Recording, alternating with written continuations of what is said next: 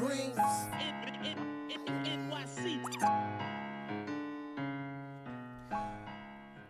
Yo, what's going on, Knicks fans?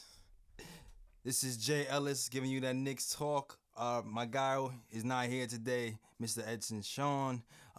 Unfortunately, he had some car trouble last week. He got into a little accident, so that's why we're a little slow with the episodes, but we're getting back into gear. So shout out to my guy, Edson Sean. I hope he's okay. I mean, we know he's okay, yeah. But he had to go through a lot to get the car situation correct. So yeah, man, shout out to my guy Edson Sean. But we do have the Scorpio takeover in effect again. Exactly. So don't worry. Yeah, we got you covered. It's business as usual. Yes. My man to my left right now, Mr. Ryan G's in the building. Go ahead. Yes, sir. Well, you already said it for me, so I don't even have to say it right now. Yo. Yeah. I'm used to doing the intros, so yeah. It's a little. Get used to. Yeah. Also, shout out Miss Black Girl Magic. She's not able to make it too. Yeah. Ooh. Yeah, man. Hopefully they have her back soon. She be having her 37 jobs I don't know. Exactly. She's really trying hard for that blue check mark. Really trying. Yeah. She's Jamaican, so you know how Jamaicans have 37 jobs. Try to work hard, get their stuff together. Yeah, but that's how we do. Listen, man. Get our merch. We won't have to have 37 jobs. You could just record content for you all the damn time. Exactly. You'll have episodes every day. Every day. Exactly. And you know what? First things first, get some Whose Mans Is This t-shirts for your guy Kenyon Martin. We'll talk about that later. Oh yeah. Yeah, his suggestion was definitely a Whose Mans Is This moment.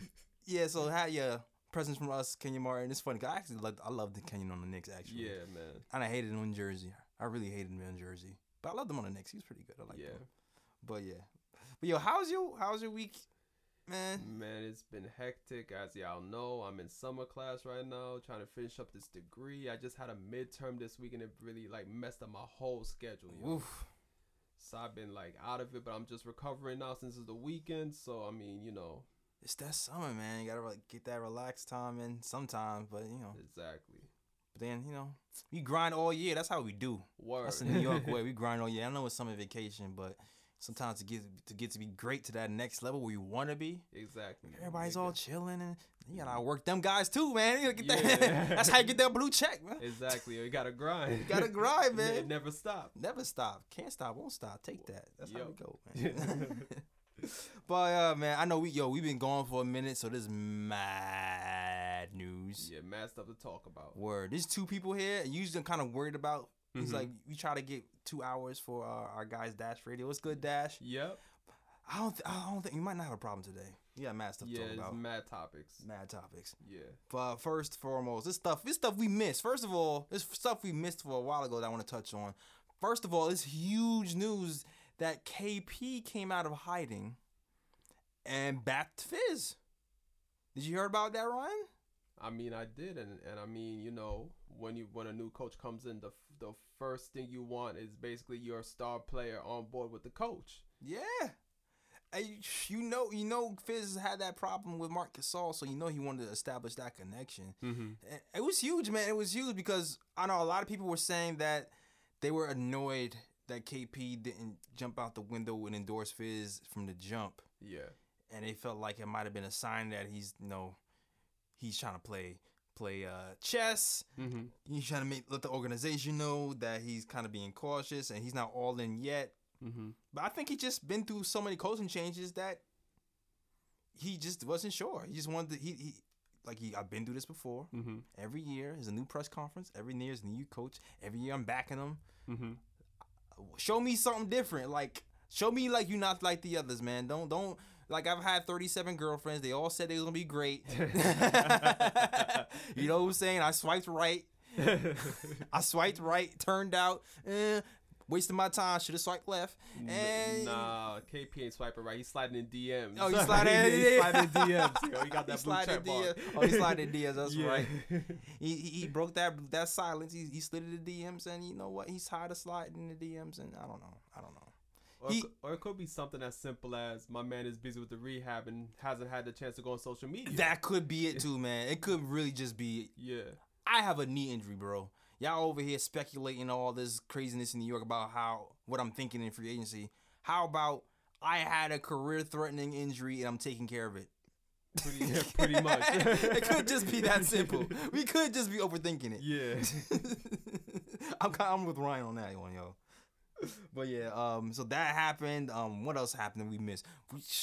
Did we talk about how Fizz took all the youngins out to see? Oh yeah, the Celtics game. Yeah. I mean that was a really boss move because you always want to see a coach trying to get along with the players and bond with the players and stuff like that, because I mean at the end of the day it's like y'all gonna be working together towards a goal. Mm-hmm, exactly. And I liked how they was talking about how he actually broke down specific plays the Celtics were running and and like this is why it worked, this is why it didn't. Yeah, breaking down live playoff action. That's pretty dope. Exactly. It's not even like it's on film. My man is watching their live action and breaking it down. Live action breakdown. That's the coach's coach, man, right there. Yep. So, wait. I kind of messed up beginning of the show, and I'm gonna tell you why. Mad disrespectful. I'm mad. I'm sorry. I'm sorry, basketball fans. I forgot. The king has fallen. I didn't even acknowledge it. Oh, man. The king is fallen. Damn. Yo, like, bruh, it's kind of dusty in here, man. You know that's how dusty it is? Can we go to Cleveland and get a broom real quick? Can we do that? Oh, man. Can we do that? Oh, man. I mean, to be realistic about it, it's like we all knew from the beginning, like, LeBron didn't have the supporting cast to even have a chance at the finals. I mean, it's surprising that he even got to the finals to begin with. What do you mean? J.R. Smith is the greatest player of all time. What are you talking about? What do you mean? I mean, I don't know if J.R. was on the Henny or something, but... I'm just saying. Did you see the comments J.R. made? Oh, after game one? After game one, I'm sure all you know that J.R. Smith, the play... Yeah. Game one of the finals when J.R. Smith got the rebound, didn't know the score, held the ball, threw it to George Hill, and ended up going to overtime. Yeah, he took some heat. Yeah, he definitely took some heat, and I love the way he tried to lie to the media. Oh, man. When it was recorded. That's made it worse. Exactly. When it was recorded that he specifically told LeBron, I thought we were ahead. Specifically. Cameras everywhere. Exactly. Read your lips. I thought we were ahead. And then LeBron had the whose man's is that posture. Like, exactly. What are you telling me? Why do I have to tell you the score at game one of the NBA Finals? Why do I have to... Yo. Exactly. That's exactly why we made fun of JR. I mean, we let off a lot. Mm-hmm. Season one. If y'all want to listen to season one, we was on JR's ass every episode for the boneheadedness he did, man. Yeah. But yeah, shout out. I mean, it's kind of like it's I don't exactly enjoy the finals this year as much as I usually do either. I enjoy just seeing LeBron lose because I'm a LeBron hater. All hate mail goes to me. Jayless draws things at Instagram. I mean, for those out there who are wondering who runs the IG for the Nick of Time show, oh yeah, you already know who it is now. It's me. Yo. It's definitely me. And I want all the smoke too. I laugh at all of y'all sensitive to LeBron. Oh my God, oh my man, this guy. The DMs are hilarious. The DMs are so funny. Because I mean, y'all already know if it was me running the IG, I wouldn't be getting on LeBron like that. Because... Dear LeBron, please join us. That's what it would have sounded like. Because. I actually have respect for LeBron. I mean, I understand that, there have been some incidents in the past where, LeBron has been disrespectful to the Knicks. Disrespectful. Understand it, but at the end of the day, I appreciate greatness, and I already know if LeBron's on the squad, we going to the NBA Finals. That's an automatic ticket right there. Ah, man, I ain't trying to trade my whole team to LeBron so we can, go to the finals, lose, and then he leaves after we give away half our assets. You can keep that. I'm good on that. I'm tired. I mean, it's like, man. We actually got some viable young assets, though, that I think he can actually you know, utilized more than what he had on the Cavs, though. At least that's what I think. That man is a runner, man. He's a threat to leave every year, bro. I ain't giving up no assets for somebody who's going to be giving me 1 year commitment. It's like having a hot girl on your arm and you know she flirts and she cheated on you last year. it's like you like, all right, I take you back, and now she's back, but you all in her phones because you know. You know she's sending the smiley face emojis and the heart eyes emojis to everybody else. That's exactly what LeBron is doing to Houston right now. All I'm saying is that, you know, at least he would get an upgrade with the second best player on the team because he had Kevin Love to work with in Cleveland. Not saying Kevin Love is a bum. He's a good player, but, I mean, he got KP in New York. I mean, come on now. What would he do with KP as his sidekick? I mean, come on now. Ah, man. And you know what? Since we're on that path of LeBron, you know what? Kenyon Martin. Kenyon Martin, whose man's is this? Whose man's is this shirt's available now on the nickoftimeshow.com. Go to our head to our store. Kenyon Martin came out and said that he believes that LeBron and Paul George could come to the Knicks. He can see that happening.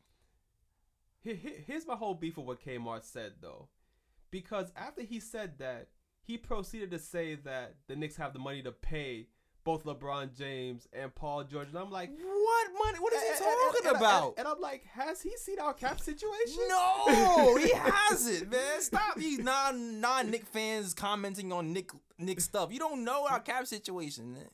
I know, like, the other day, like, I remember ESPN showed a graphic about the Knicks' projected cap space for next season. They said $0. $0. We got nothing, man. Exactly. What is he talking about? For that to even happen, we have to trade away like mad assets to even create cap space to even sign both those players. First of all, Enes Kanter would have to opt out. Yeah. And that's ironic in itself because right after LeBron James lost, Enes post a picture of LeBron in the Knicks uniform, and it's like, let the games begin. like he's trying to recruit. The thing I loved most about that post was his hashtag, because he put Cleveland, but then he capitalized the L as in leave, and then capitalized the L as in land. Oh, man. This is the thing about Kanter, yo. Because I'll be tired of Kanter trying to recruit LeBron, but then sometimes I look at Kanter, I'm like, yo, I feel like he's just trolling. I don't even think he's serious. Yeah, I think he'd be trolling sometimes. I think he's just trolling. I think he'd be trolling Knicks fans too. Yeah, I think he trolls everybody for fun. Like that time he came on IG and he had like gray hair and he was like, "What do you think?" And he like posed. Yeah.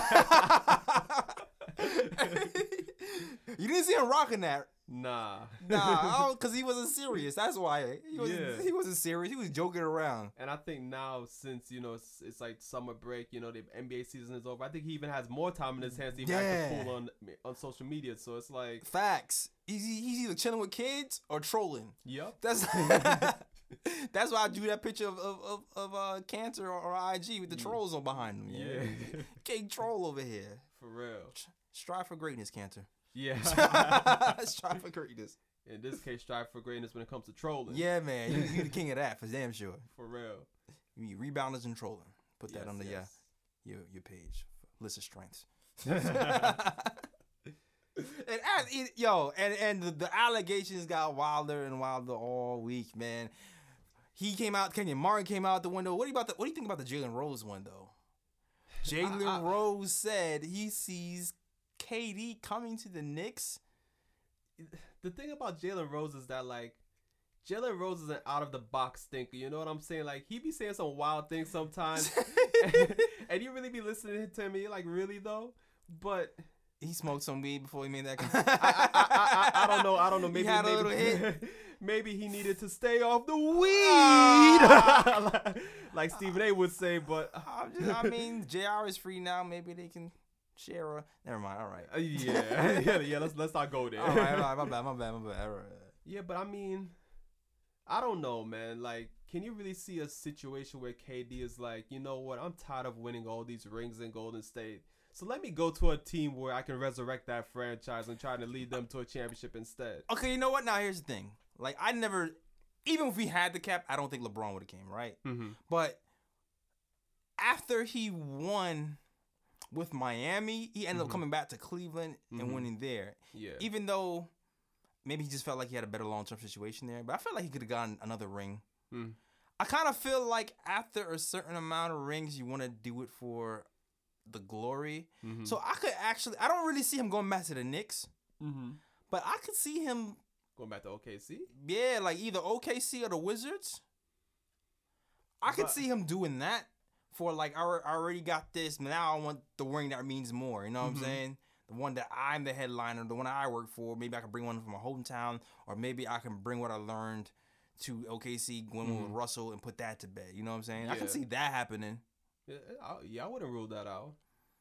But him coming to the Knicks, I don't... Like if that was to happen, that would be like something like that came straight out of left field. Like that would like surprise everybody. That would surprise everybody, yo. Yeah, like that would be crazy. I'd be for that. I'll be for that though. I'll be for that. Oh hell yeah! I'll definitely be for that. I'll be joking on. I don't want LeBron. People be coming in there like, but why the Knicks are losing and da-da-da-da. I want to beat LeBron. That's personally. I just want to beat LeBron. Can you imagine KP and KD on the same team though? Yo, yikes! KD playing small forward. KP, Frank, new Brock Frank. Hold on, wait. We gotta get to that. We gotta get to that. Wait. Brolic 2018 Frank. If y'all follow, okay, I know Knicks fans. I don't know if you listen. Okay, anybody listening on Dash Radio, anybody following us on SoundCloud, anybody on iTunes, follow Chris Brickley on Instagram. Yes. He runs workouts. He used to work with the Knicks. He got famous working out Nello, helping him promote his Blackouts workout last year with the Hoodie Mel stuff. Mm-hmm. He got big. He's training Frank.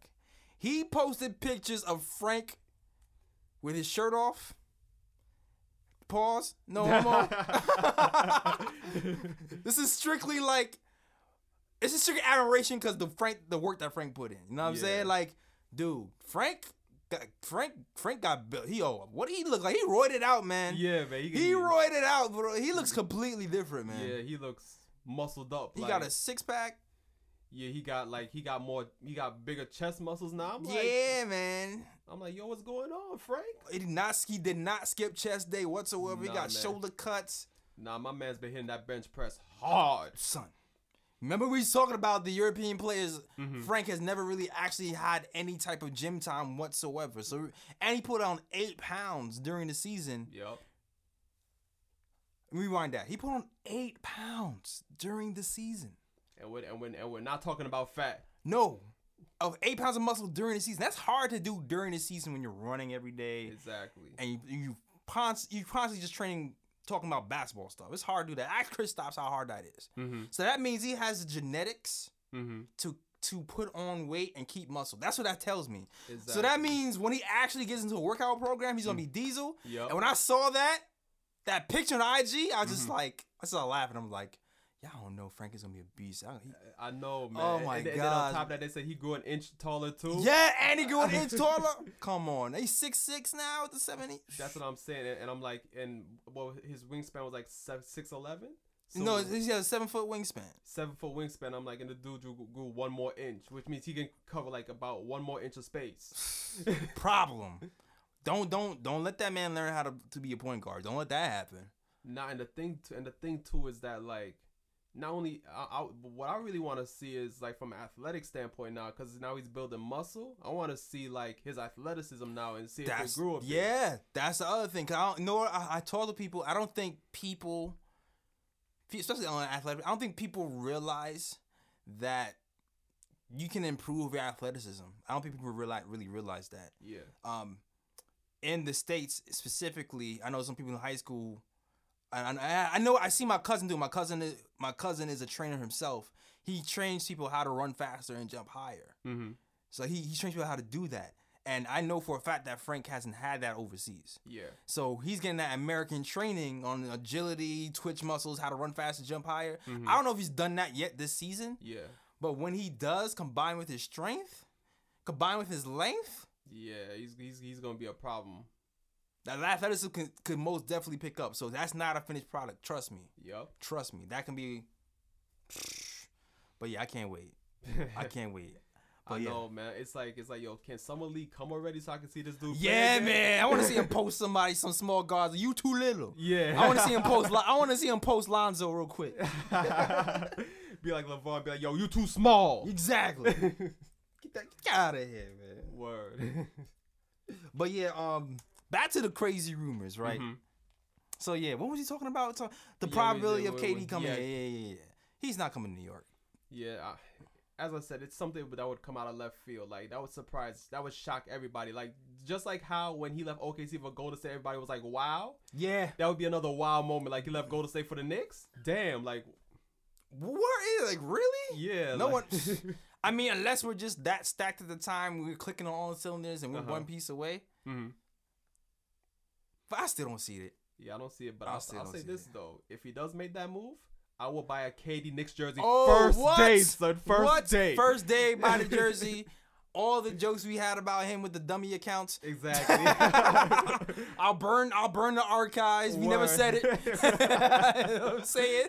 Exactly, yo. You saw that video of him running up on a teenager? Oh, that video? You seen that video? Nah, I ain't seen that video. Yo, some heckler was heckling KD. Mm-hmm. I don't know what he was saying, but it was some kids. Yeah. And he walked up on him like he was ready to fight. And his friend like he was like, yo, come on, man, it's not. See, I would help him. I would kick a teenager for you. Don't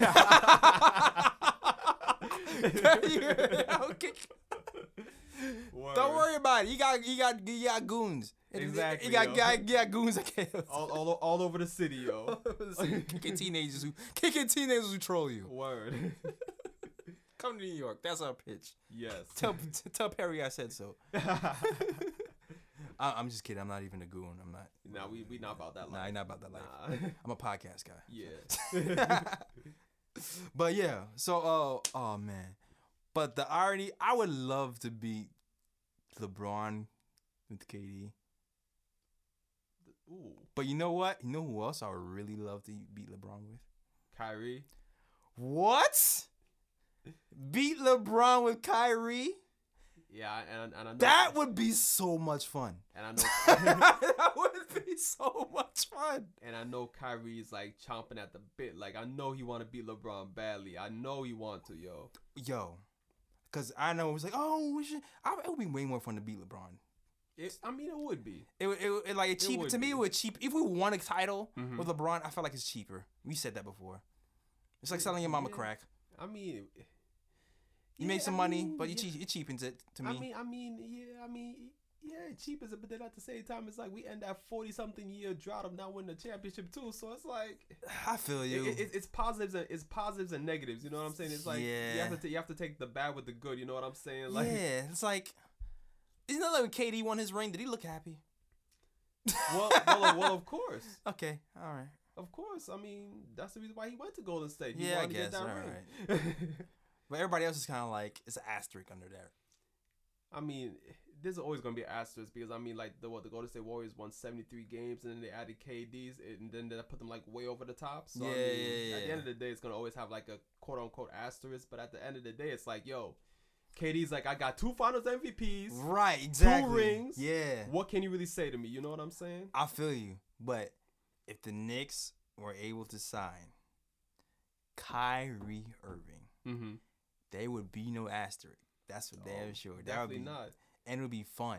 And I'm only mentioning this because of the rumor. You know the rumor I'm talking about. Yeah. Right? Let's see. Somebody who was a reporter from Chris Mannix has a podcast. He's a reporter, and he said that he's heard some Cavs players mention that Kyrie would be interested in coming to the Knicks. Granted, this was a while ago. This was last season. Yeah. So take it with a grain of salt. Mm-hmm. But that's what he heard.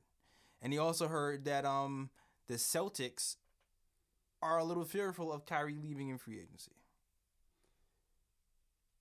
You know what? I think it's one of those rumors where it's like, where there's smoke, there's fire. Because you have to remember, last season, there were rumors that said that Kyrie had like 3 or 4 teams he wanted to go to. Yeah. And one of those teams were the Knicks. Definitely. And it makes sense because he's from Jersey. So he would be closer to home. You know what I'm saying? And like, obviously he didn't have the power to decide where he wanted to go, you know, because he didn't have a no trade clause. Right. So the Cavaliers was just going to trade him to whichever team gave them the best offer, which was the Celtics. Exactly. So he didn't have a choice in the matter. But okay, so here's the thing, Ryan. So now that Kyrie's at the Celtics, winning team, built to win for years to come, do you see Kyrie leaving and coming to the Knicks? I mean, to be real about it, like, unless like his urge to come home is so strong. It's like, yo, it's like you're in a perfect situation in Boston. It's like it would be hard to leave that. You know what I'm saying? Most definitely. Yeah. So, I mean, if you want to think about it logically and be like, you weigh both teams, you would be like, yeah, I would stay in Boston. Hell yeah. I'm a Knicks fan, I would say that. Yeah. So. I feel you, but here's my butt. Here's my big butt, though. Mm-hmm. Right? Kyrie Irving wanted to be with the Knicks when we were at our lowest point. We had nothing going for us. We had Jeff Hornacek. Yeah. We were sucking. And he was still like, the Knicks are on my list. Yo. Why the hell would we be on the Knicks when we suck? Exactly. At that point. So he either A, sees the potential. Mm-hmm. B, really thinks he's grown that much as a player that he and KP can team up and take on the world, no matter who's with him, because he's that good. Exactly. And to harp on that a bit, like, to be real about it, even though the Knicks record doesn't reflect it, I don't think the Knicks are as bad as what their record says they are, because you have to remember, before KP got hurt, the Knicks weren't that bad. No, you're right. Like, the Knicks had good, decent young pieces. We were in the mix. Exactly, surrounded around KP. So it's like, it's not like the Knicks supporting cast is straight garbage. You know what I'm saying? So it's like, imagine if Kyrie did come and he teamed up with KP. Like, I'm pretty sure the Knicks would have made the playoffs and... Well, let me not say that because KP ended up being hurt. But, yeah, and so did Kyrie. Yeah, exactly. So, let me not say that. But I mean, you can definitely see if both of them are healthy throughout the season. Like, the Knicks would make the playoffs. Yeah, at least. Yeah, I definitely can see them contending for a playoff spot. I mean, listen, when KP went down, we dropped from 14th best defense to damn near dead last. Exactly. One person dropping off. So him back with Kyrie being the finisher he is, some of these close games could go another way. Mm-hmm. That's for damn sure. Yeah. But here's the other thing too, because you know what, Kyrie is going to be a free agent 2018, 2019. Yeah. 2019, 2020. Mm-hmm. Right? He's gonna be a free agent by that time. We'll say Kanter opts in. Mm-hmm. He only has 1 year left of his contract. He would be off the books by that time. Yeah. Knowing what you know about Kyrie, would you sign Kyrie to the Knicks? At that time? Yeah, 2019, free agency. If we have the cap space, without question. I mean, obviously, it's going to depend on who the Knicks draft to, because even though Perry says, you know, they're more than likely going for a wing, this draft, like, you would have to see if, like, because he also said he's going after the best talent available. Right. So, say, for example, what happened at the number 9 spot this season, like, the best talent is a point guard. You know what I'm saying? Like, would he skip that and would still draft a wing, or would he draft the best talent? You know what I'm saying? But at the same time, it's like, if you have a chance to sign someone like Kyrie, I don't think you skip out on that. You know, because at the end of the day, like, talent wins championships. You know what I'm saying? Yeah, most definitely. So I think regardless of who we draft, who's on the team, you draft Kyrie and put him in the backcourt with Frank and let him rock. Exactly. Here's the thing, though. All right, Kyrie has knee injury issues. Mm-hmm. He's had speckled injury problems. Yeah. Does that concern you? Because you probably might have to max him out. Well, of course, yeah. Well, I mean, injuries are always a concern. I mean, it is what it is. But I just feel like if you have a talent like Kyrie on your squad, I just think that it's just one of those situations where it's like, yo, bring this guy in. Yeah. You know, like, because, I mean, to be real about it, like, he's had a bit of an injury history, but for the most part, like, I feel like he's been healthy for the most part, at least recently. Mm-hmm. You know, it's just injuries here and there. You would hope that, you know, this next procedure he got on his knee will really help him out a lot. You hope? Yeah, I hope so too. Yeah, but I think regardless, it's like, yo, if he's available, you go get him. I agree with you this one, man. And listen, I hopefully his knee. Listen, we have a whole year to kind of like watch to see what he does with the Celtics. Mm-hmm. So my thing is just like, I don't know. I'm talking like we have like he's a shoo-in. Yeah. I'm talking like this. Yeah, this is totally an option. Yeah. Like, this is gonna happen, right? Speculation, all speculation. Knicks hopes and dreams talking here. Yeah, exactly. I know there's some Knicks players people who don't want Kyrie, but whatever. So it's out there. I monitor. My ears to the streets. I don't even know what to say about those Knicks fans. Injury, you know, injury problems and stuff like that. You know, that's they ain't for the injury, but. If you monitor what he's doing with the Celtics this season to see how his knee ends up, man. Mm-hmm. Like, see how his knee acts. If his knee ends up being nice this year for the whole season, then maybe we should get up with some bread for him. Exactly. Point blank. Period. Yeah, if he proves his health, I mean, there should be no question about it. Yeah, and listen, man. I think at that point, even after all that money's off the books, I think we should get Kyrie, and I think we should also re-sign Joakim Noah. Wait, hold up. You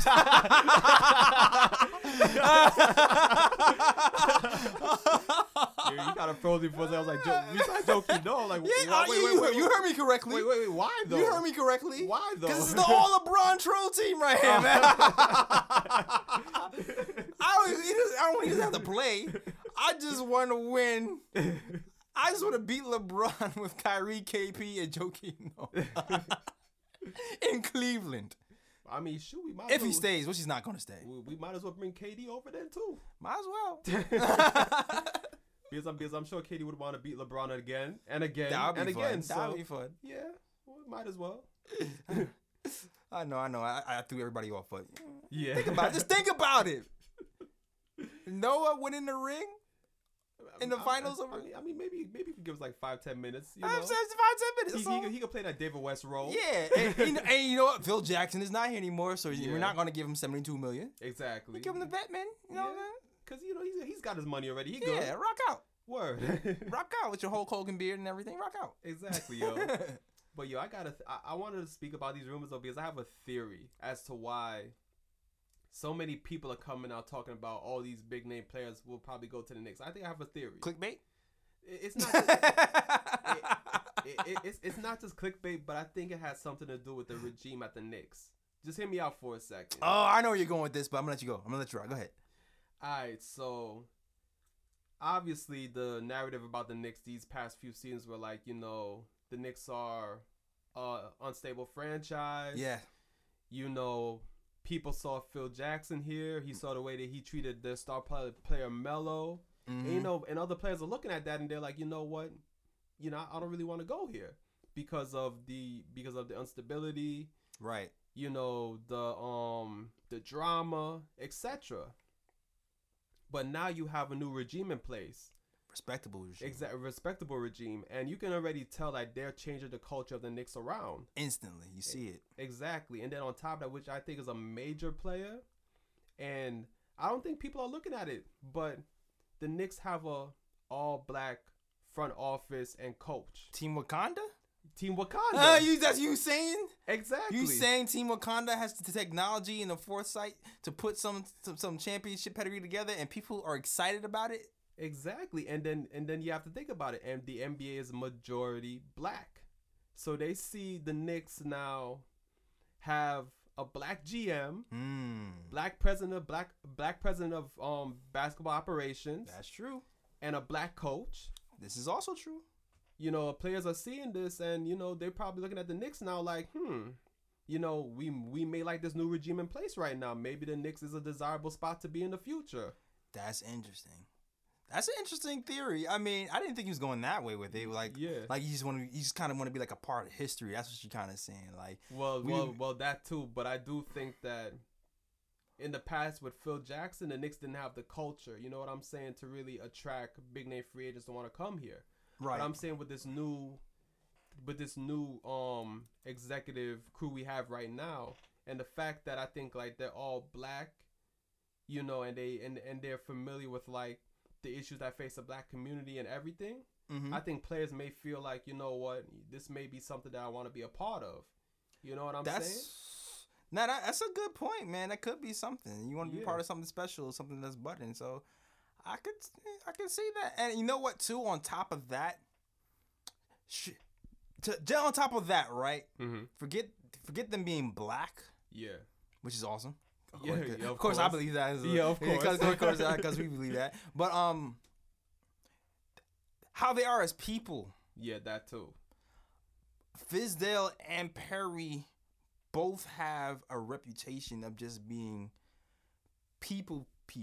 Mm-hmm. Like, when you watch Fizdale talk, he's very engaging. He looks like, he feels like a leader. Yeah. Like, you feel like people were just going to want to follow him just because of the way he talks, right? Mm-hmm.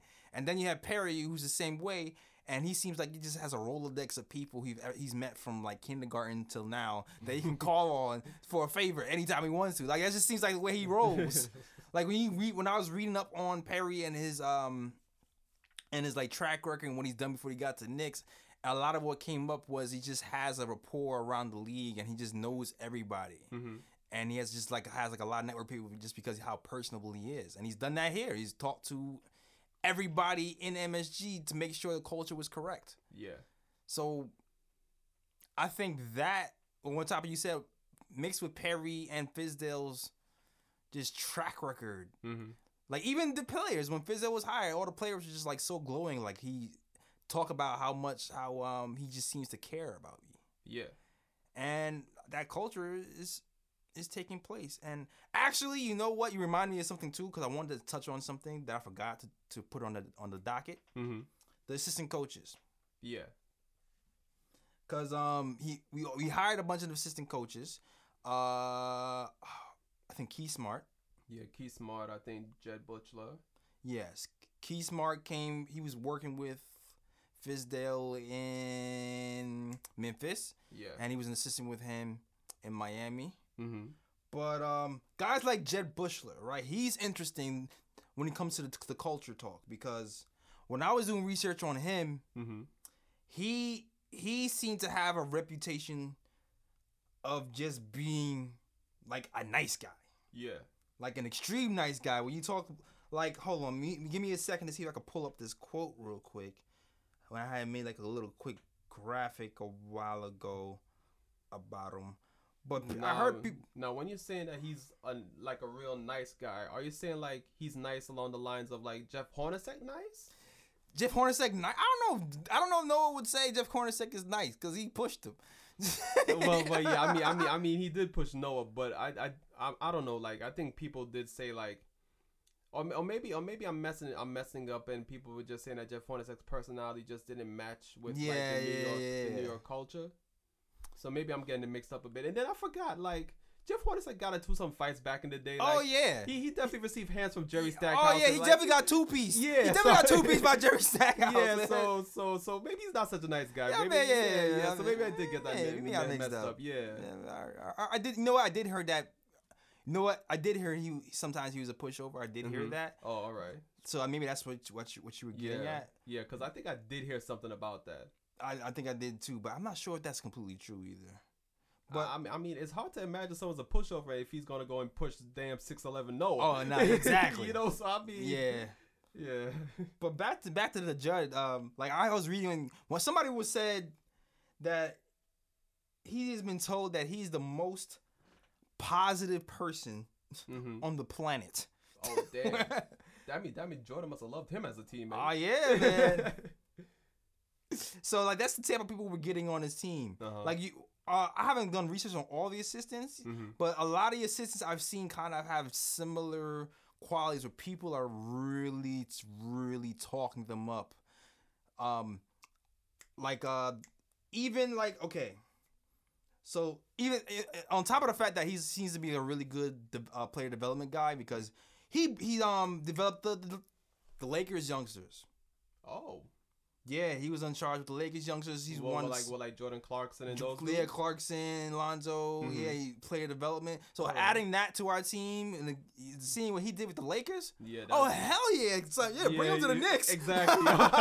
Yeah, we got some young players to develop. Yeah, man. I was like, oh, we lit. I was like, what? You helped develop Clarkson? And yeah, bring him. Yeah, of course. You should have. Even though Clarkson played like straight trash in these playoffs. But man, that's another story. Though. Yo, I don't blame him either, because even though, you know, I like LeBron and I think he's a great player. No, but he does hold on to the ball way too long sometimes. Yes, and he does take away from other people's games sometimes. And that's exactly what it is. Like players, that's why I don't feel like players like Clarkson can really develop there unless LeBron is gone, because Clarkson pick and rolled us to death when he had the ball in his hand. That's exactly. He needs to be like a 6-man scoring off the bench type of dude if he's going to be on that team. Exactly. He needs to get into rhythm, but that's besides the point. Yeah.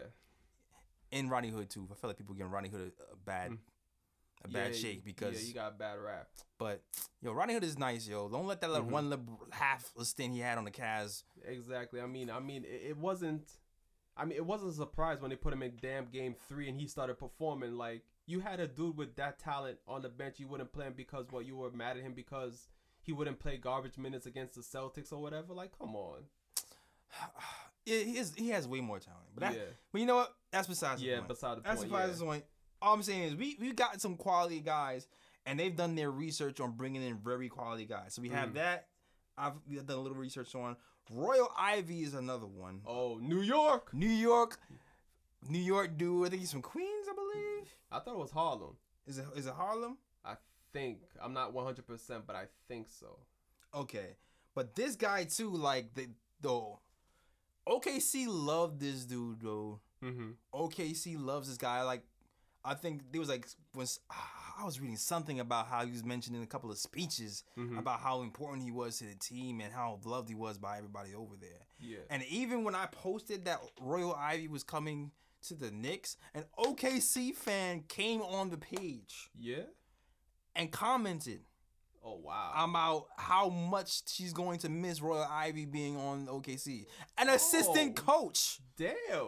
It's like that. It's like that, man. Wow. So, I don't know. I kind of feel like we're just kind of forming this super team of people. Yeah.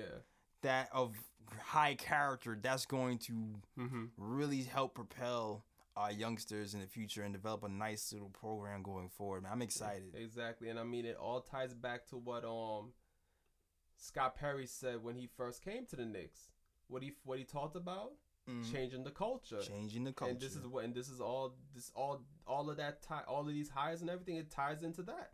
Yeah, and also who else we got? I think we got Sullivan. We got some other people, and then Pat. I think I don't remember his name, but we got our roster is filling out with nice little assistants, man. I can't wait for that. And that's what's up, because the assistants are just as important as the head coach. Most definitely, man. Yeah. You need some good assistance to help develop. So I like the culture that we're building here. Yeah. So you know what? Remember that, free agents in 2019. Yes. That we have the best culture. All that Knicks stuff is in the past. Exactly. We got people who can make you look diesel. You see what Frank is doing. We got people who can motivate you. Yes. Make you better. We got it all right here. Come to New York. Exactly. So wait, off the cuff question. Free agency 2019. Yeah. I think Kemba is on the list. I think Kyrie is on the list. I think Clay is on the list. I think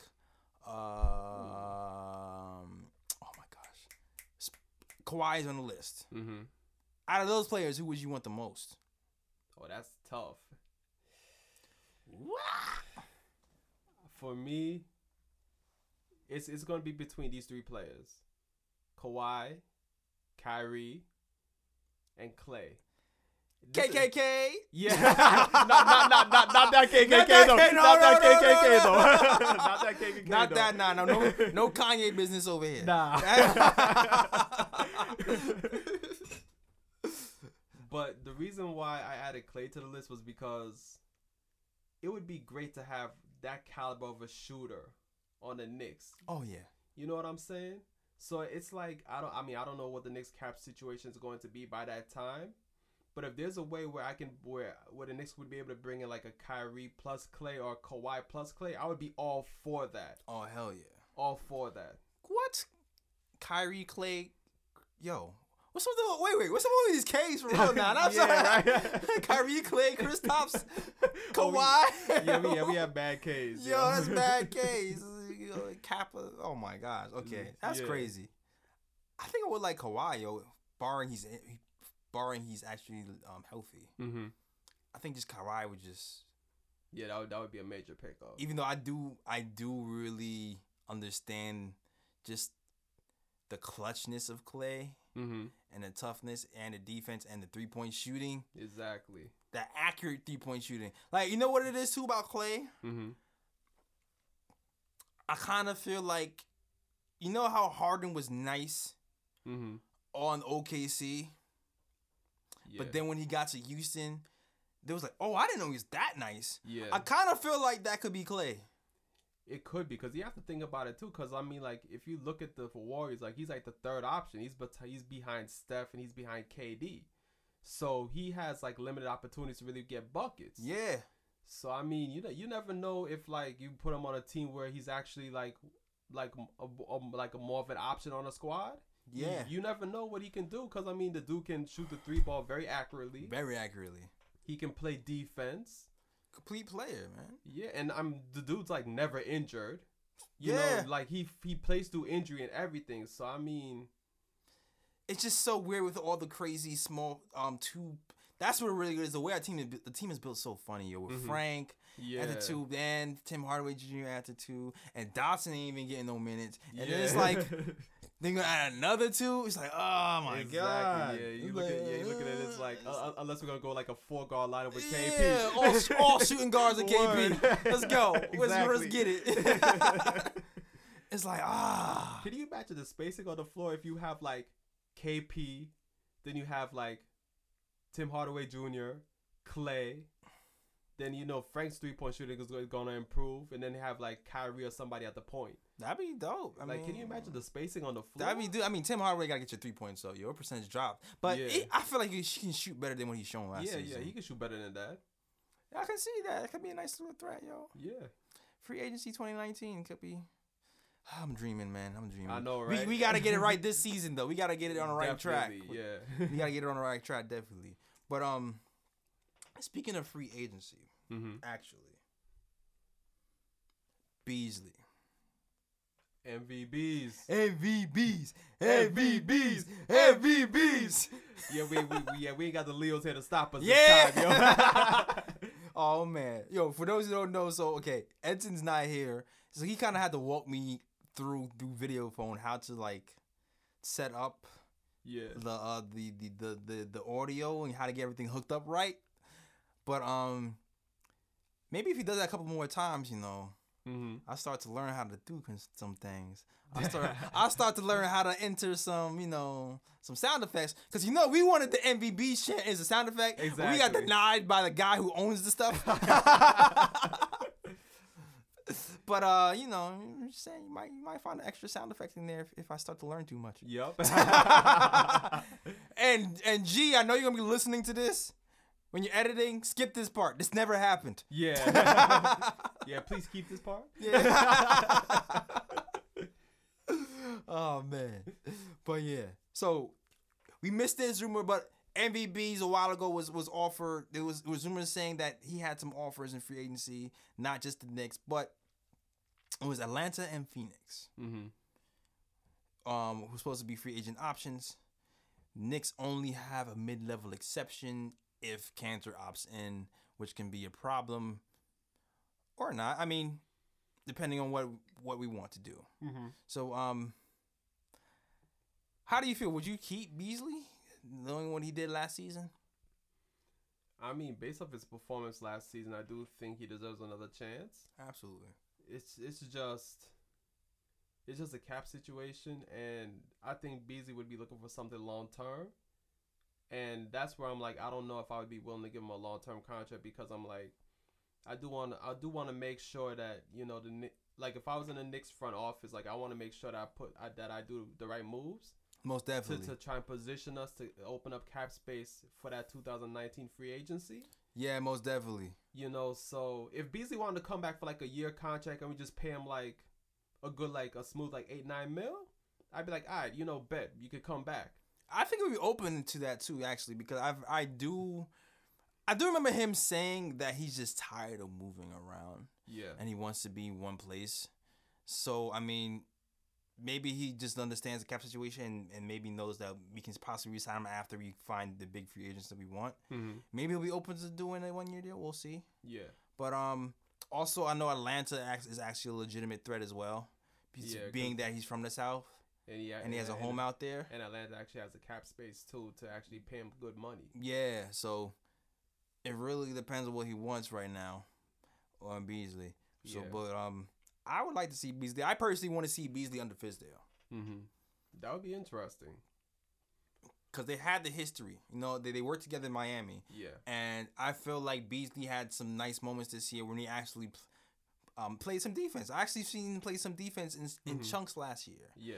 And I felt like it was more in the beginning of the year when Jeff was a little on him about playing defense and having a complete game. And then he kind of just, Jeff kind of let the foot off the gas when it came to reprimanding players on how to play D, on when to play D, man. Yeah. Like, he let Beasley get away a little bit of murder. Mm-hmm.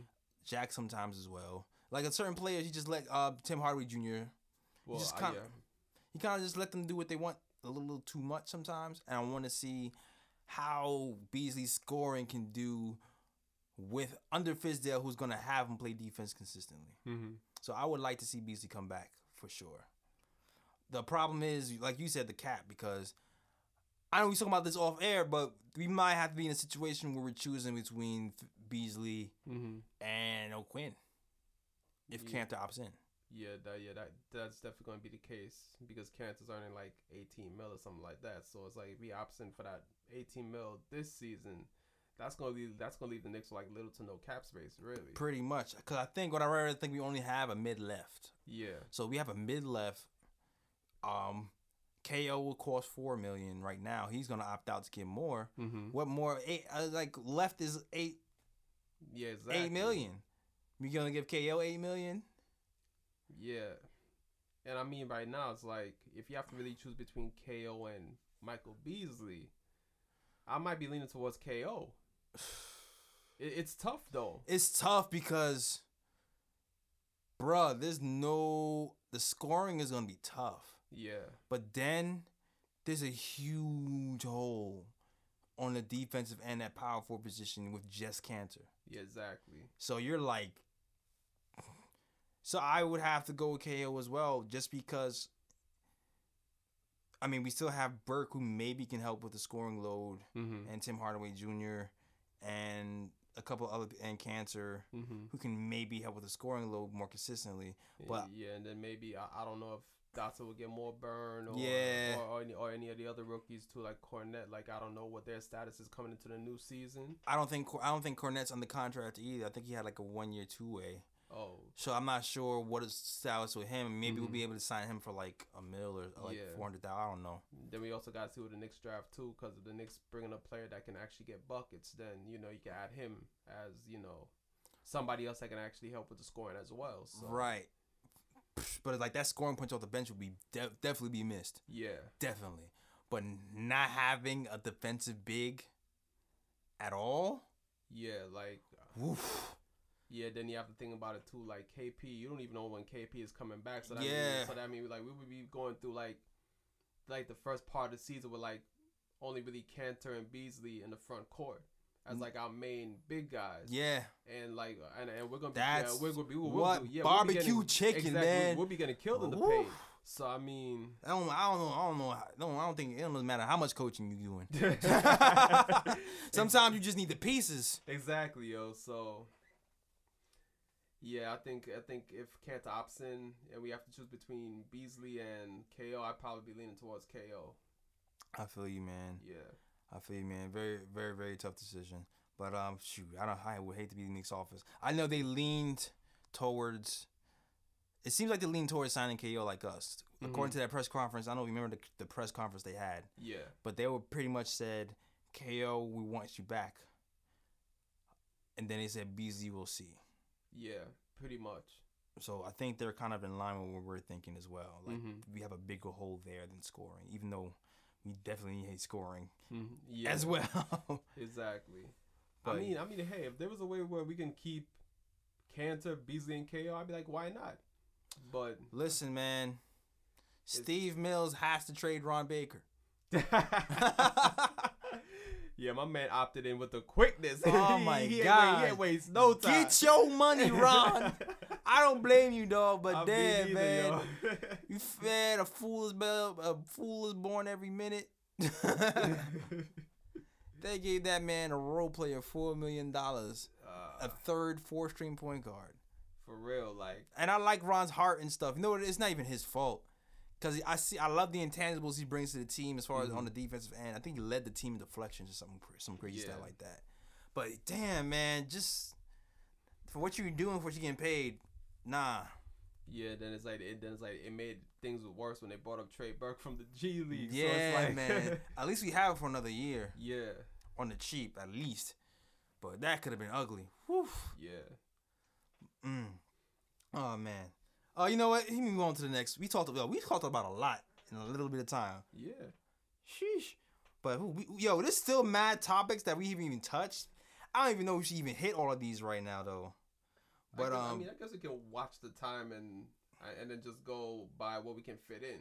Yeah. Because you know what? Because, we didn't even touch the Colangelo stuff. Oh, burner accounts. Yeah, man. Your boy KD was giving tips. And KD signs to the Knicks, I never said this. All right? Yeah, exactly. just wipe it off. Exactly. And I'm talking like KD's definitely signed to the Knicks. But whatever, it's funny. It's just for fun. It's just for fun, people. Sometimes I just like to have fun, damn it. Yes. Sometimes I just like to have fun. People mad uptight. For real. Jesus. But yeah. First of all, Colangelo allegedly said that on a burner account he would trade KP for. Let's clarify it a bit. It wasn't really Colangelo. Wait, did they say this is his wife? Yes, it's his wife. Damn, man. And I know this is a bit off topic right now, but did you hear the statement he came out with? Nah. After the Sixers fired him from his duties? Nah. He dropped the bomb like when he got fired. He's like, F it. I got nothing to lose. You drop one of those jammies? Nah, man. He basically threw his wife under the bus, man. Oh! No. What'd he say? He basically just took away, like, all type of responsibility. And he put everything on his wife. Damn, yo. Damn, man. I was like, yo. I'm like, even if it's true, you don't throw your wife under the bus like that, my guy. Listen, man. Happy wife, happy life, exactly, my guy. Yo. I'm not married, but I know the rules. Oh. You never and under any circumstances ever. Okay, not even your wife. Yeah. Your woman. Exactly, yo. Never throw your woman under the bus in public. That's a private conversation. And the thing is that, like, the wife took the fall for the burner account. So it's like, yo, your wife was actually defending you, my guy. Damn. And then you're going to throw her under the bus with the statement? I'm like, oh, man. Dog. Oh, you try. Yeah. I mean, they'll survive, I guess. Maybe. He's going to have to go through a few. He rich.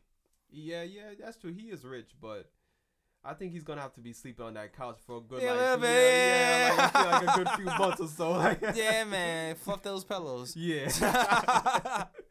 Oh man. Yeah, it's gonna be a dry spell for you, brother. Yup. No action. Shoot, and it's true. Valentine's Day is nah. Yeah, Valentine's Day is for a long way. Yeah. You might have to get one of those Kobe diamonds for her. Word. Oh man. Yeah. But would you trade KP for? I know the process is a beast. It's just that his injury history scares me. Even though, yes, KP received an injury. Yeah, is that an argument anymore? Yeah, but I just feel like, especially after we watched that episode with the doctor explaining the ACL. Just to give it context, guys, watch the little YouTube land, everybody. Listen, so pretty much he was watching KP's episodes on YouTube. He's talking behind the knife. It's not behind the knife. It's like after the injury, behind the scenes of me getting back to glory. And the doctor is talking with Steve Mills and Scott Perry, and the doctor said pretty much, am I mixing up the scenes? You know, bro, pretty much doctor said... Yeah, the doctor was just there explaining it to KP and whoever else was in the room. Yeah. And he was just saying that his ACL injury is probably the best case scenario for recovery because, like, no cartilage was messed up. Exactly. He was like, this is the... Yeah, exactly. So pretty much it's the best ACL injury of all time. Yes. That's pretty much what he said. That's what I heard. He didn't say those words exactly. Nah. But that's how I translated it. He had the best ACL injury of all time. He pretty much said, even after the surgery, this is the least swelling he's seen. Yeah. And this is the best case scenario. He said, when NBA players have an ACL injury, they usually see some other secondary injuries like torn cartilage, et cetera, et cetera, et cetera. And KP had none of that. It was a clean break. Yeah. Which is amazing. Which is why Ryan is saying, even after KP's ACL injury, he would still take his injury history over the process. Exactly. I'm more confident that KP will be healthier in the future than the process, which is why I would not make that trade at all. I believe you. The process is nice, though. You see what he was doing? Did you see what he did to us last season? Yeah, he messes up. But yeah, man, did you see how he hit the three in the eye when the game was online? Yeah. I was like, he can't shoot threes like KP. Wow. Well, maybe he can. Process is nice, but KP's one of ours, man. Like, let's just keep KP, yo. I feel you. Yeah. I definitely understand. Like, listen, man, I can't even front. The process at this point in time is a better player than KP. I'm just have to say it. Yeah, right now. Yeah. Right now. He's a better player than KP. Points wise, rebounds, he just is for post game. Yeah, I think KP's a bit better on defense, though. He blocks more shots. KP is better on defense. Yeah. Yes. KP is better on defense. And I feel like KP will get there. I still feel like he's going to get there. Yeah, of course. And you know what it is, too? I just have the emotional Knicks attachment to KP. So, to be honest with you, I have the emotional Knicks attachment to KP. He's our own guy. I love the guy. I love his attitude. I love how hard he works. And I think... he's just good for the city, man. He's going to be good for us in the long term. I feel like whatever shortcomings he's had as of now, when he works on it, I don't think he's going to be there for his entire career. Yeah. And you're going to watch this guy grow into a franchise player, and I have faith that KP is going to do that, even though I feel like the edge is to the process at this time. Yeah, at the moment. I think KP will close the gap. Yeah, eventually. Eventually. And I know that, every player has a value for the most part, unless you're like one of the greats.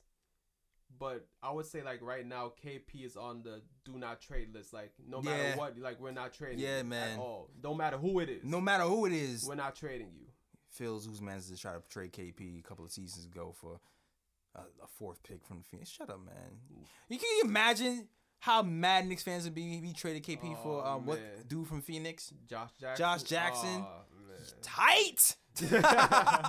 He didn't even have a good season with Phoenix too. On top of that, my god. The other guy they were talking about is Lauri Markkanen, but Markkanen is nice, but Markkanen is nice, but still he ain't no KP though. Nah, not that two-way player KP is not, bro. Nah. So. Good. All right. I'm just checking the temperature just to see. Yeah, we keeping KP at all costs. Yes. And my man Frank too. Yeah. Well. Yeah. Yeah. We keep it Frank. You know what it is too about Frank? People are bagging on him so much. Even if it's some crazy trade even though it makes sense to trade Frank in some crazy trade scenarios that people come up with, I'm like, hell nah, man. Y'all doubt my guy so much. Let him pull. The thing with Frank is like, I just feel like he's so young. Like, we don't know what he's going to develop into. You know what I mean? Yeah, he's so, like the biggest enigma we've had. Yeah. As a draftee. Yeah, and I think just from that standpoint, like, I just want to see, like, how he's going to develop, like, what play he's going to eventually become. Like, I'm just so curious. I'm just so curious to see that. Yeah. And that's what's making me, like, you know what, like,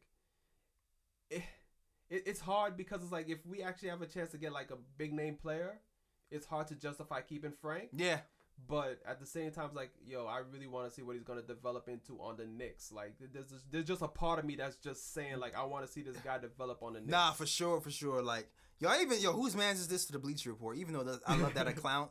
I love that, like, the IG is fire. Yeah. But did you see the trade scenario they had? They were talking about the Raptors would trade DeMar DeRozan to the Knicks for Frank, Ron Baker, and Joakim Noah. First of all, if Masai Ujiri okayed that trade, I would have to give him a whose man's is this? Definitely, because man. Because I'm like, yo, what? You would trade DeMar DeRozan for Frank, El Presidente, and Joakim Noah? That was crazy. Let me double check before I get sued. Wait. Yeah. Because I still can't believe. I believe that was the Bleacher Report who did that, yo. Frank, Joakim Noah, and Ron Baker, shot maker for DeMar DeRozan. Because I would be like, that's a damn steal. That's a huge steal, yo. Yeah, like. You getting rid of Joakim Noah's contract. And you getting rid of Ron Baker, El Presidente, and then you get even though Frank hurts. Yeah, that would be the only one.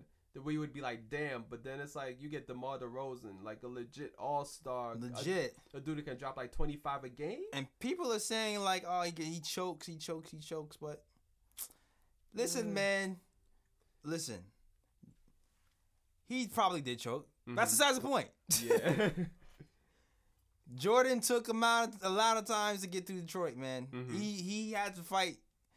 The Jordan lost to Detroit how many times before he actually broke through and beat Detroit? Exactly. Sometimes it just happens. You run into that player, you have to keep going through and improving your game and elevating and putting a piece here and a piece there. Exactly. So, I'm not holding that against him. And, I mean, I'm not throwing shade at Kyle Lowry right now because Kyle Lowry's a good player. But DeRozan teamed up with the Unicorn? Oh yeah, yeah. Like I think that would be much better as as somebody to play with. You know what I mean? More talent there. You know, dude, that's a unicorn. Can shoot the three, block shots, play defense. Got all the tools, man. Definitely got all the tools. I would love that.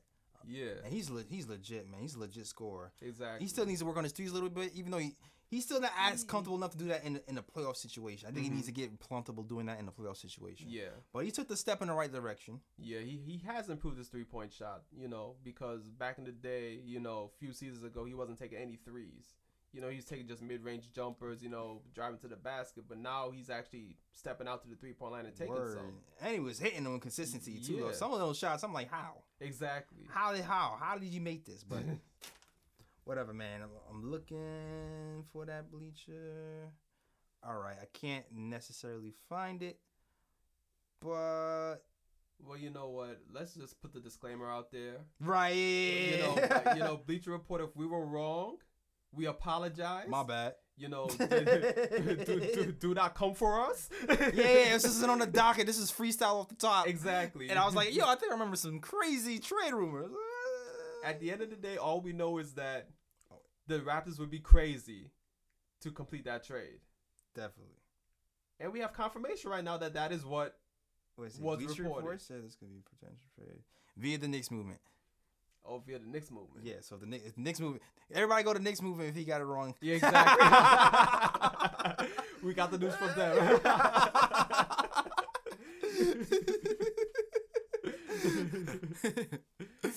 Oh, man.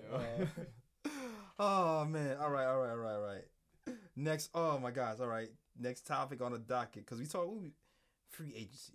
Listen. Oh, my gosh. This was an interesting topic, actually. Mm-hmm. So we got mad topics on the docket. Yes. Adrian Wojnarowski, right? Oh. Yes. The guy, he's official tissue. Whenever he says anything, word is bond. Word is bond. Yeah. No, you don't have to double back and fact check it. You don't have to check your sources. Nope. None of that. If he said it, something happened. Yup. Where there's smoke, there's fire. When there's smoke, there's fire. Yes. Well, probably the most reliable source. He came out and said that it's possible that the Nuggets are going to trade for Faried and the 14th pick to clear up cap space. Now, here's the thing. Faried is he's an expiring contract. And he's only worth, it's like 13 or 14 million. Mm-hmm.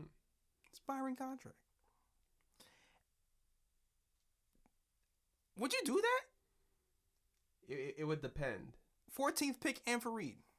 Because the thing is, the Knicks don't have the cap space right now, and I think that's the problem. Yeah, and I think if they do, I don't know what assets the Knicks would give up, because obviously I think they would have to match contracts, but then at the same time they say Nuggets are trying to do a salary dump.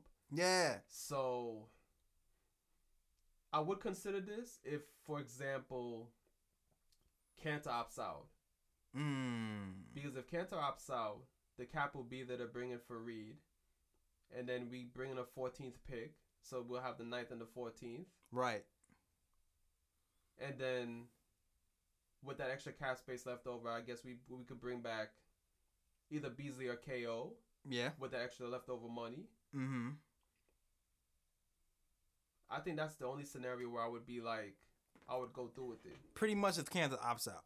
Yeah. Because let's be honest, I don't know if we can do, like, we don't have the cap. Yeah. But I feel like you have to. Kenneth Faried, Kenneth Faried is not washed though. That's the other thing I want to say. Kenneth Faried is not washed. He's just not. He's not getting along with the coach in the Nuggets. It has nothing to do with the game. He's still the manimal, man. I just don't think he fits the system because the Nuggets want to space the floor. They want to shoot the three. They want to play fast. And, Kenneth can play fast, but he doesn't have the jumper. You know what I'm saying? Yeah. And so they rather play, Nikola Jokic and, players like that where they're big men, but they can actually step out and shoot the three. And you're exactly right. And the Knicks, on the other hand, I feel like one of our biggest needs in general, I said this on the post-game live show, are athletes. Yeah. We get out-athleted. And in general, the Knicks got our athlete. I remember the Knicks playing the Nuggets, and Kenneth Faried had our ass for breakfast. Yeah. He just kept running around, getting every rebound. It didn't matter if we boxed out, play the fundamentals. Yeah. It didn't matter what we did. He just got the ball and banged it in our face. He just outran everybody. Sometimes you just need athletes. It don't matter. True. It don't matter about X and O's all the time. Sometimes you just need athletes. And we're lacking those, especially in that 4 position. Mm-hmm. That 4 or 5, besides KP, who's a pretty good athlete for his size. Yeah. But an extraordinary, crazy out-the-box athlete? No. Mm-hmm. But a really good athlete for his size? Yes. Yeah. Combined with his size. But we need somebody who can actually run fast and jump high, play defense, and get rebounds. And that's what Faried does. So I would love him on our squad for that. And I think at the same time, that'll help our cap situation as well because Kenneth Faried is an expiring contract, which means he'll be off the books anyway after next season. Right. But the only thing is, that only helps us if Kanter opts out. Yeah. I know some people out there in Knicks land are saying, well, what about Courtney Lee, right? Mm-hmm. We want to get rid of Courtney Lee. Courtney Lee is $14 million, I believe, around that area. Doesn't he have 2 years left though? Exactly, which is why I wouldn't. Exactly, because Denver wants salary dump, and you're bringing in Courtney Lee, where he's going to be on your books for 2 more seasons. I can't see Denver going with that. That's right. So that's not going to work. For it to work, we would have to get somebody probably with a lesser salary than me that might be in the I'm thinking it might have to be somebody like Lance Thomas, who I think he's making more like 7. Yeah, that's like 4 or 5 million shaved off. Mm-hmm. And maybe something like that could work, and that might be in the range that's allowed in the NBA for a trade. Mm-hmm. But then again, we're taking on cap, so yeah, it messes up with our ability to sign a KO or so. That's which is why I'm like, it would have to be Kanter opting out. Yeah. And then I would probably explore that possibility because that would be give us more cap space to work with. But if Kanter's still there, it's like I think it's gonna be pretty tough to try and pull off. If we could find a way to dump Cat though, that would be like, because the other part of that too is the extra draft pick. Yeah, that too. Because we have people coming in, man. We have who we might want to pick up at 9. Could be Miles, could be McCall, could be Wendell Carter Jr. We getting that 14th pick, man. There's some players creeping up in the sleepers. I'm hearing about Lonnie Walker, for example, who's from Miami. The U. You see this draft video? He's looking nice, very long, very athletic. Yeah, very athletic. Yeah, guys like that, or J.R. Smith. Maybe we can get guys like that. Max with whoever get, and be good. Yeah, exactly.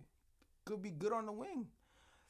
4 years. For real. So I mean, that's where it's tempting. Like Knicks, man. I don't know. Figure that out, Knicks. Yeah, that might be the move. Kenneth Faried. Kenneth Faried plus Alani Walker plus like our athleticism would grow so much. Like in a season. Yeah, overnight. We can actually start to run with these teams. Exactly. Because can you imagine? Like, say for example, this is hypothetically speaking. We complete the trade for Kenneth Faried. We bring in the 14th pick. Say in the 9th pick we draft Miles Bridges, and then we draft Lonnie Walker at 14, and then we have Kenneth Faried. Those 3 athletic beasts on our team out. Yeah, man, we out here, man. Yeah, we definitely out here. I'm good on that. I would like that. Knicks, figure that out, man. Figure it out. Yup. Figure it out. Do something. Call somebody. Shoot, call the Rockets. The Rockets can magically dump cap space, no problem, when they feel like it. I don't know how they do it every year, but somehow they figure out how to do it. They figure it out, yo. They got some kind of numbers guys. And then you already know if LeBron gonna go over there, they're gonna find some way to dump cap space again to bring in LeBron. Oh, you know it. You know that's coming. For real. Shoot, maybe even Paul. Who can? That might be the safer, yo. I might go after Paul. He ain't gonna leave in 1 year probably. He probably at least signed a 3-year. Yeah, that's what I'm saying. Like, these 1-year deals. Because I think Chris Paul probably thinking like, you know what, if I stayed healthy, we would have probably beat these dudes. Yeah, but he never stayed healthy in the postseason, man. Yeah, like, for whatever reason. I thought it was too good to be true that he lasted that long, to be honest with you. I was looking at my watch like, any day now. Any day. He's going to strain something. Showing up, strain that hamstring. Straight up. Well, yeah, it's funny because right when I had hope. Yeah. It was like, oh, this could be an upset. Exactly. It could be interesting. Yep. And then, boom. Hamstring injury. I was like, I know it. Out game 6 and 7. Like, I know it. Come on, man. Oh, man. I wanted to see the ups. I wanted to see something different. Yeah, I know, right? Whatever. It happened, though. Yeah, it is what it is. Well, man. But, speaking of the draft, there's been mad little draft news that came on this year, right? We had, because you know what? We had people come in. Like, all the big names came in this week. Yeah. And visited the Knicks. Wendell Carter Jr. came in. He talked about how he would be the perfect complement to KP. Playing alongside him as a big, he would take some pressure off and play some defense. I don't think he said all that. I ad-libbed that part. But he felt like, he came in and talked to the Knicks. All of them talking glowingly about Fizz. Yeah. By the way. Who else? I think Sexton worked out. Knox worked out. But who else? I think Lonnie Walker. Did Lonnie Walker work out? Or J.R. Smith? J.R. Smith worked out. He worked out. Yeah. Anyone else would forget? There's somebody else I'm leaving out on purpose. Though. Oh, yeah. There's somebody else I'm leaving out on purpose. Just because Trae. Oh, Trick or Trae? Trick or Trae worked out. Okay. Earlier, right? Reports came out that the Knicks had the hots. That was what it were. The Knicks had the hots. Yeah, those were literally the words. For Trae Young. And I was laughing. Like, what is this? What the hot? What are you talking about? Yeah. It's like, is this exaggerated? What's really happening? Until I saw, like, the Knicks went out to dinner with Trae Young. Yup. And then they're like, Steve Mills is whispering sweet nothings. All right, this didn't happen. It doesn't happen. This is my turn. All right, listen, I'm black. I exaggerate. All right, just let you know. It's for entertainment. Yeah. But hear me out. Yo, it really felt like some OkCupid stuff. So, yo, son, it looked like they were flirting, man. Is it just me? Mm-hmm. You see, and people be thinking like I'm crazy when I say like the Knicks might draft a point guard. Like people be thinking I'm crazy. I'm like, nah. I mean, nah, you are crazy, but still, there might be something to this one. Yeah. But did it seem to like to me? It seemed like it was flirting. Like I don't know, yo. What made me seem like I don't think I've seen. Maybe I'm not paying attention, but I feel like I pay attention. Mm-hmm. Steve Mills put out a press release or something talking about how he feel like he won't be here and how he would love to have Trae here as a Knick or something like that. I don't think he said that about anybody else. I don't think he's actually put out a statement about anybody else he's seen. Yeah, I can't recall right now. Which makes me go, are they really like swiping right on each other right now? Is it like a match? Like what's happening right now? Why are they flirting over the media? What's happening? I mean, unless they're thinking like me about this, because I mean, I've already broke this down a while ago, but as I said, like I like Frank, but I see him as a combo guard. Like you play him at the one or you could play him at the two. Right. So I feel like they're thinking maybe, you know what? Cause there's a lot of guard combinations in the league where it's like, you have 2 point guards on the backcourt, but one is more like a combo guard, like a scoring point guard, and then one is more like a pure point. Right. Who can run an offense and this and that. So I'm thinking maybe the Knicks are thinking along the same lines, like, you know what? Let's have a 2 point guard backcourt. Frank's that combo guard, and then you bring in another point guard that can actually run the offense. My thing is, because people compare him to Steph Curry, I'm like, I think even Steph Curry has better defense than Trae at that point of his career, at that point in college. Yeah. Am I wrong? I could be wrong. I think Steph Curry has improved his defense since he's been in the NBA. No, he definitely has. Yeah. He can play some clean defense. He can get after it in points. Yeah. But he still gets overpowered. But, yeah, that is true. But Trae, that's his problem. He doesn't try. That's what's really like, come on, man. The thing is, say, for example, the Knicks do draft him. Do you think Fizdale can actually get him to like be a better defender? Because I don't know. I guess there has been players where they weren't great defenders coming into the NBA, but like as they improved, they got better at defense as well. Even if they didn't end up as lockdown defenders, because I feel like if you're gonna be a lockdown defender, you have to have that mentality coming into the league. Yeah, most definitely. You know, I mean, it's a possibility. Like, listen, man, his ceiling as a defender is Steph Curry. Pretty much.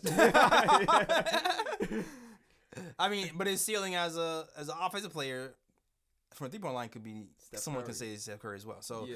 You take that with a grain of salt. Some people actually say that it's just kind of funny to believe they compare Steph Curry and Klay Thompson to what Trae and Frank could be, in the sense that Frank can be the defender at the two who can cover for Trae's deficiencies and can kind of be like a bootleg Golden State Warriors.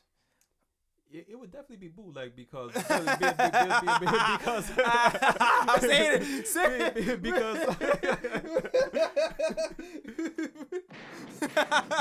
Because those dudes can't shoot like Curry and Klay. They can't shoot like those dudes. I was gonna say it. Maybe okay. You know what? Maybe Trae has a shot. Frank, he can't shoot like Klay. Nah, I mean he can improve his jumper, yeah, but yeah. He can't shoot like. He's Klay, not though. Pulling it from like the parking lot like Klay. That's like a whole nother. Yeah, exactly. I don't see that in his future. But I mean I can see them as being like a good combination in the backcourt for years to come, especially if Trae develops into a Steph Curry type of player. Yeah, I can see that, but. They ain't no Curry and Klay Thompson though. Nah. And I'm still nervous every time I think I try to warm up mentally just in case this happens. Mm-hmm. You know what I'm saying? If it happens, I'm gonna be all on. I'm gonna be like, let's do. I'm gonna support this guy. Mm-hmm. He's a Knick. Let's go. Yeah. I'm still very nervous about the ceiling and the floor of Trae Young. But yeah, it could maybe the shooting can translate. Maybe the turnovers translate too. Maybe he needs some time to develop and he can be something next season, or who knows. But the thing is that, I mean, if you want to be real about it, it's the same field. It's the same field, Frank too. No, it definitely is. But what makes me less fearful of Frank is the height. The defensive acumen is already there from the jump. And I feel like I've seen flashes. I feel like people are crapping on Frank. I feel like Frank's worst case scenario is 3-and-D. A 3-and-D point guard. Yeah. Like, he can shoot threes, he can lock up the defender, and he can give a basic pass and a pick and roll. Like, I think that's his... That's his floor. That's his floor. I still feel like no matter where Frank goes, like I still feel like he'd be a serviceable backup, locking down opposing point guards with his crazy length, be able to hit an open three because he showed that he can do that in Europe League. He actually shot league average this year, and I think that's gonna be valuable on any team. Trae, you have to hope the offense kind of translates, and if it doesn't. There's nothing else. DJ Augustin. That's what scares me about Trae. That's his floor. DJ Augustin right there. Yeah, exactly. Yeah. That's what scares me. It's like boom or bust. Like the ceiling is like whoa. Yeah. The floor is like what do we do with this guy? He's out the league. But I feel like sometimes, especially when you're drafting at like number 8, number 9 in those positions, I think sometimes you should take risk because it's like. You know what? You're not drafting high enough to where it's like you're definitely gonna get a certain like franchise changer. You know what I'm saying? Nah, I believe you. So it's like the Knicks are picking it at a position now where it's like, you know what, you have to try and take risks sometimes because it's like, because with Frank for example, you said at worst he could be a 3-and-D guy, right? Yeah. But also with Frank, it's like if he develops the way he's supposed to develop, you know, like his ceiling could be. All-star, two-way player. Yeah. You know what I'm saying? Yeah. So with Trae, it's like, yeah, you're worried about that floor, but you're like, that ceiling could be really high. Like, he could be a Steph Curry type. So it's like... That's a valid argument, man. It is a valid argument. Yeah. It's just, I guess it depends on how much do you want to gamble. Yeah, exactly. It's like, do you want to shoot for that stars? Do you want to, like... Because you always have the Miles too. Like I feel like Miles could be a sleeper for like a really impactful player as well. Yeah. I think Miles is a sleeper as well. So, but I don't feel like his bust rate is as crazy. Nah, it's not as crazy as Trae. But it's a valid argument. I can't. Yeah. It is. Yeah, at 9 you don't have a sure thing. I mean, shit, like, sometimes at fucking 3, you don't have a short thing. Look at... Yeah, that too. Jalo Okafor. Yeah, Okafor, damn near out the league right now. Exactly, so... I mean, hey, shoot, you can find diamonds in the rough, because, I mean, look at Donovan Mitchell. He was picked, like, what, 12th, 13th about? Yeah. And dude's about to probably be Rookie of the Year. Yeah. So, I mean... Yeah, redo that draft. Yeah. Everybody in between that is like, who's that? Who? What? Exactly. I don't know who that is. Even KP's draft class is like, who are these guys? I don't know any of these guys. Besides Karl Anthony Towns, you're like... Who? What? Exactly, like... Remember Justice Winslow?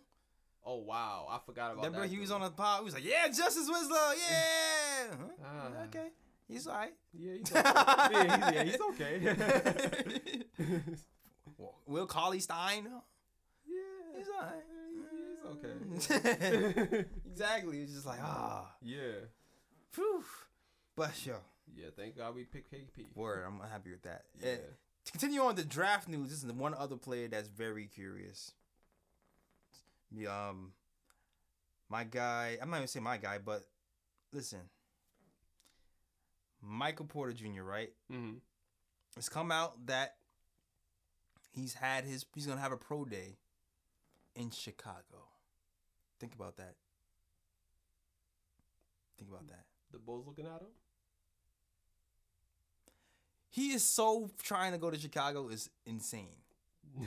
You talk about the Knicks flirting? Yeah. But Trae Young, that dude is flirting with Chicago for sure. Yeah. So basically, he's having his pro day in Chicago. And anybody else who wants to see him, they have to go to Chicago. So Knicks, I think, went to see him already on Friday or whatever. And he's going to release his back medical records finally. So I've heard that his pro day went really well.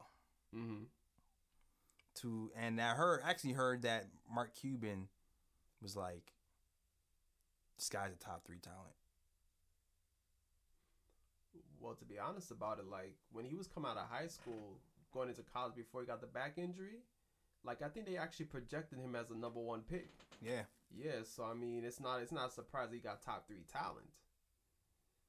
So whew.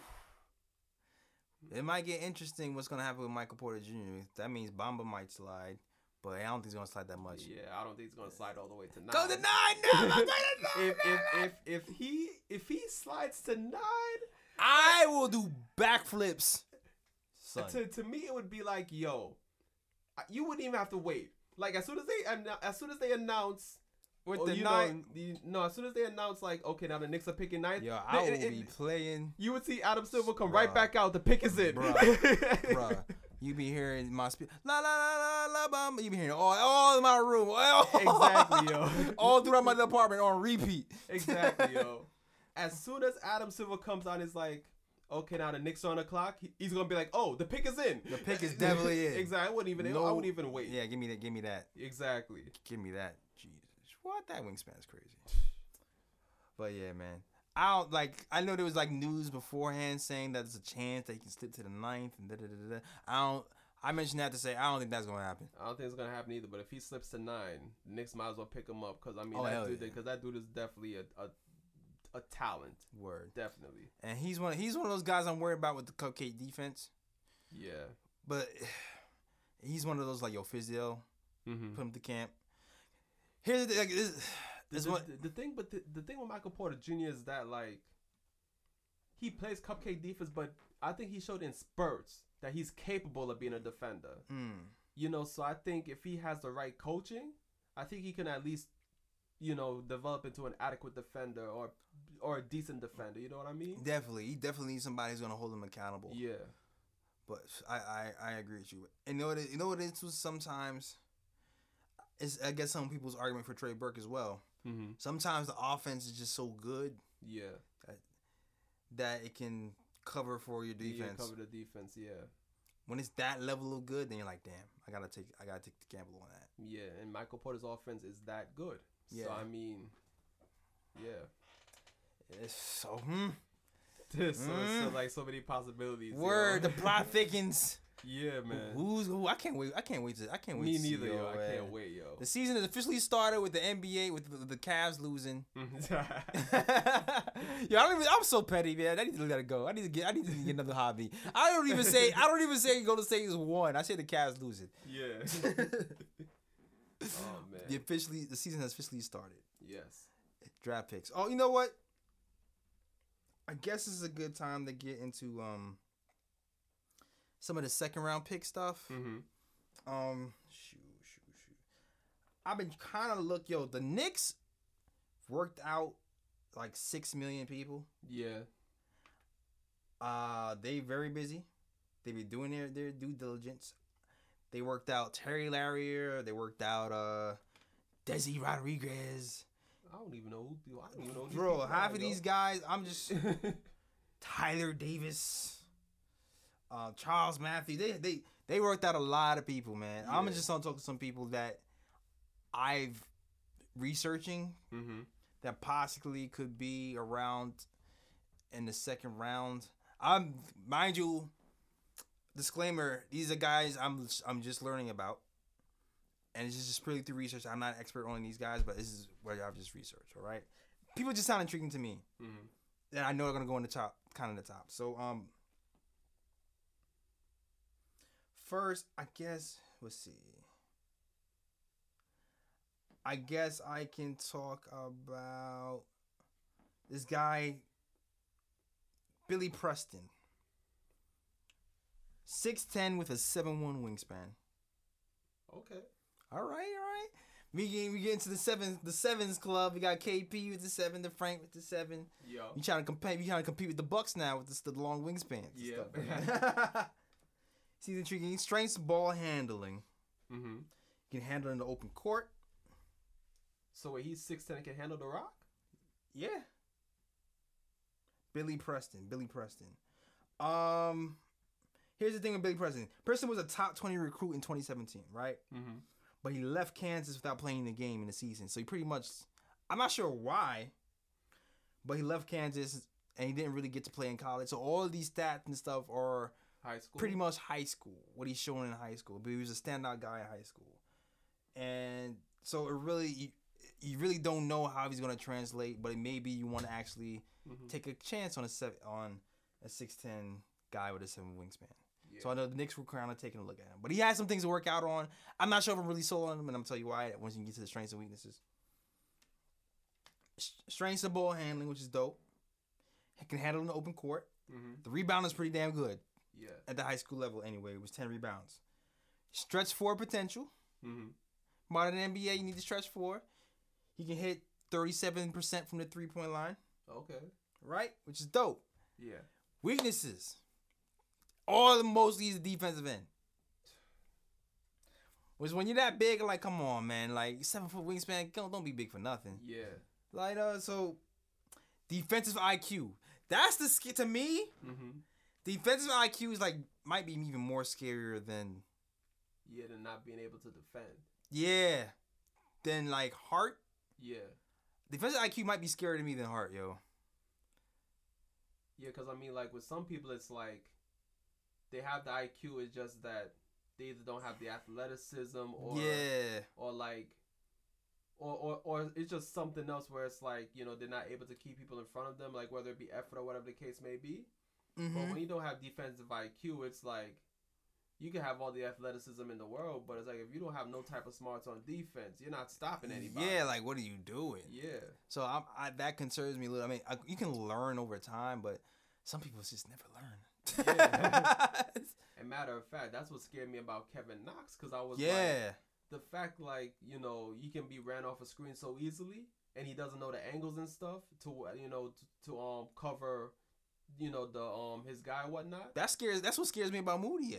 Yeah, so I mean, yeah, the defensive IQ would scare me too. And this is why he's a no for me. Yeah. Mostly everything on the defensive end is kind of bad for me, yo. It's like, listen, like. Goes under screens. Yeah. It's a soft defense. Damn. Low block rate. Bruh, low block rate. You 6'10" with a 7-foot wingspan with a low block rate. 0.8 blocks a game. In high school? Yeah, that's bad. Yeah, that's bad. That's bad. That is bad. Atrocious. Cause it's like, yo, like when you play high school ball, like there's not a lot of 6'10" dudes in high school. So you should be smacking shots left and right. Yeah, low block rate, yeah, that's alarming. Yeah, that's bad. That's no for me. And emotional, he gets emotional, he doesn't get the ball, he's not shooting enough. Mm-hmm. I seen this clip of him like elbowing some dude in the chest on the low, but it wasn't that low for real. Yeah. I was like, all right, I don't know if Fizdale can wrangle this one in. I don't know. You have to pass on this one, dog. Yeah. Shot selection, tunnel, yeah. Yeah. Safe to say pass on that one. Yeah, I'm not.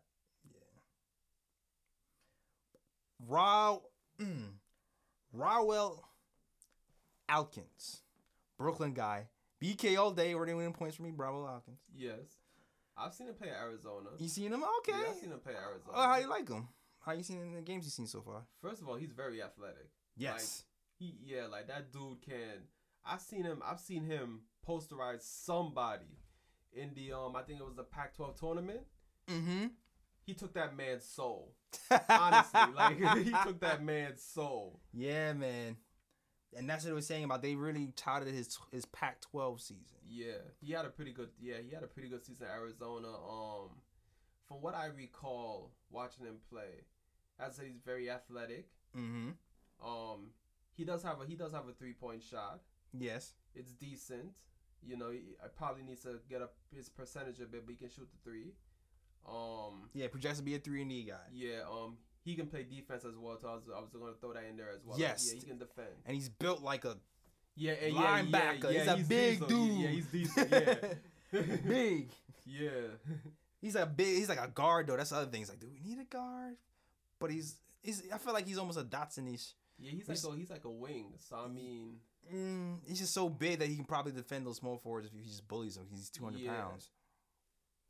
But, yeah, like, the problem with this guy, though, was...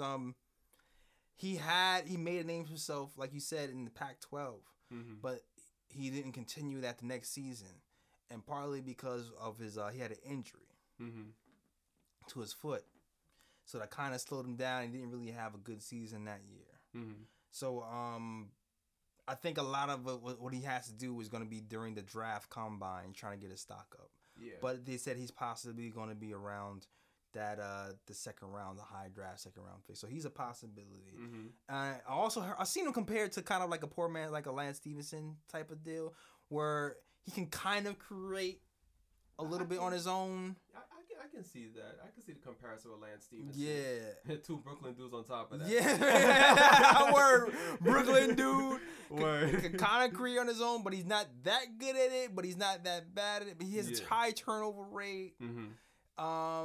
Which is not, he has to work on, but overall, good defense. He needs to work on his off-ball defense, though. That's what I also heard. Yeah. His on-ball defense, great.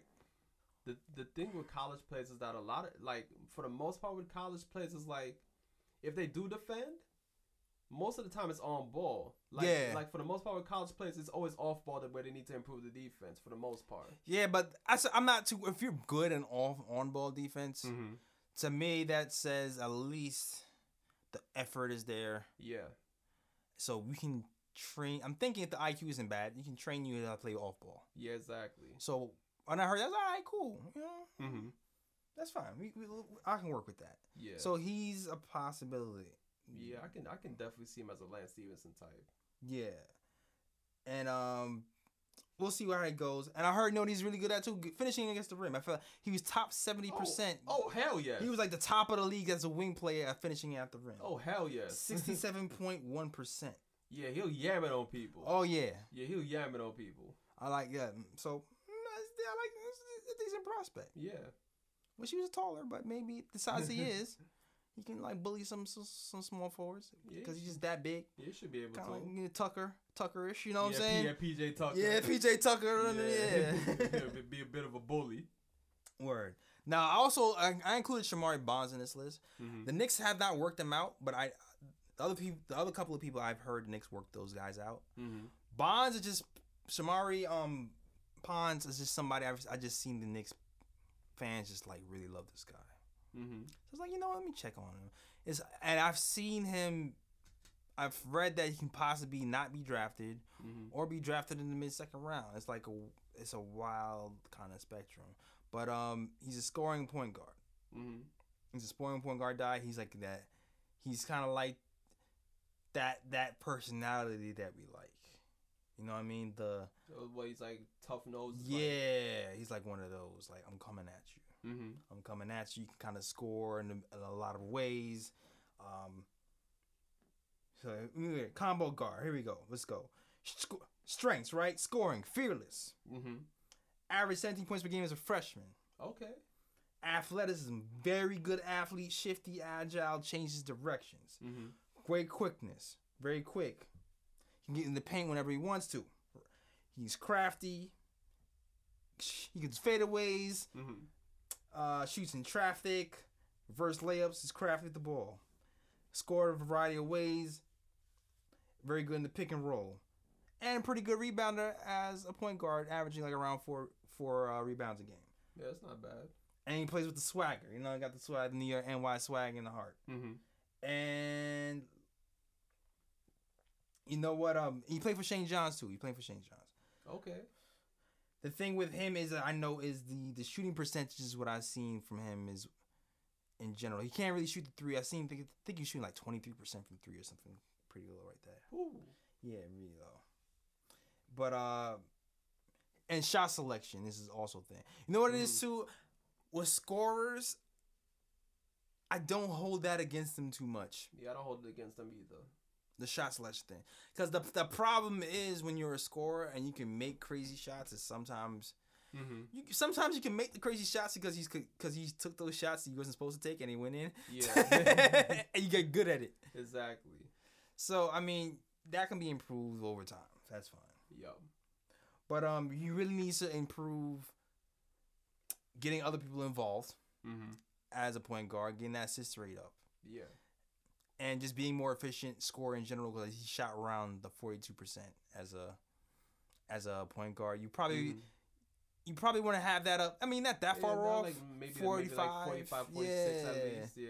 That's when you're like, all right, this guy's for real. When you hit the 45 mark, yeah, you're for real. Yeah, exactly. Yeah. So my take on this though is like, we really have so many point guards. Mm-hmm. We already have kind of attack guards learning to be point guards on this team. I don't know if he's going to separate himself that much from anybody else on that squad. So I personally wouldn't do it, even though he's exciting to look at, looking at the video and stuff. Yeah. It's apparent, but it's just like, where are we going to find minutes for all these guys? Unless he's a definitive upgrade. Yeah. And I mean, I'm not going to act like as if I've seen him play, because I haven't. But to me, it's like, if the Knicks are going to go the route of drafting a point guard, I'd prefer them to draft a point guard high, because at least there's more of a chance that guy will pan out as you're like your starting point guard for like the next 10 years or whatnot. I'm not sure if, especially with the Knicks having a plethora of point guards, I'm not sure if I would wait till the second round to draft a point guard. Like to me, feel you. Like to me, that doesn't make sense. You know what I'm saying? It's like you either draft that point guard high, or you just don't draft a point guard, period. I understand. Yeah, like that's how I would think about it. Unless he's some crazy sleeper who had some kind of problems, but you dug into it. And it's not that much of a problem when you dug into it. Yeah. And he's like, okay, let me take a shot on this guy. You know? Exactly. Like to me, like the guy gotta be special. I feel you. For the Knicks to really go after a point guard. I feel you on that one. Yeah. Now I know Tommy Beer said he thought the Knicks would pick up Brunson. What do you think about that? From Villanova. I mean, he would be a solid pickup because he's a smart point guard, number one. You know, he can definitely run an offense. He can shoot the three. Mm-hmm. He has good IQ both on offense and defense. Right. I mean, to me, like, he would be a pro's pro, you know what I'm saying? Yeah, like, definitely, man. He has that dog mentality, too, that I really like. Yeah, exactly. So... It would be a good pickup for the Knicks if he's available early in the second round, but I don't think he's going to be there. Like, I can see him being picked up, like, late first round. So, knowing our point guard situation, do you think he'd be worth picking up?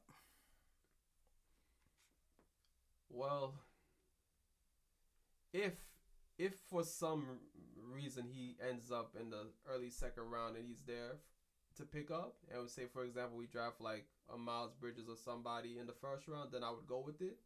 Mm. You know, but... If the Knicks draft a point guard with that first 9th pick or whatnot, then I wouldn't go for him, even if he's available. Like, the Knicks would have to draft like a wing or somebody like that early on for me to really consider Brunson. Got it. Yeah. I guess so. I mean, I'm not sure. As cool as Brunson is, yo, I'm racking my brain. Mm-hmm. Yo, racking my brain around trying to figure out like what to do with all these other point guards and trying to package. Just like, I don't even know if I want to go through that. Is they that much nicer in college? Is it going to be that much nicer in the NBA? I mean, he does have that pedigree though. Yeah.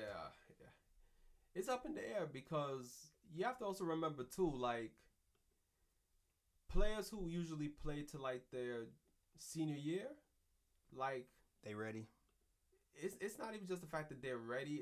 It's more like, they don't see them as having a higher ceiling than players that come out as freshmen or sophomores. Yeah, it's like what they are type of thing. Yeah, stuff like that. So, you know, like, so people may look at Brunson and be like, yeah, he played all his 4 years in college. You know, his ceiling may not be that high, but then he may end up being, you know, a better pro than a lot of these dudes that they pick up early in the draft. You know what I'm saying?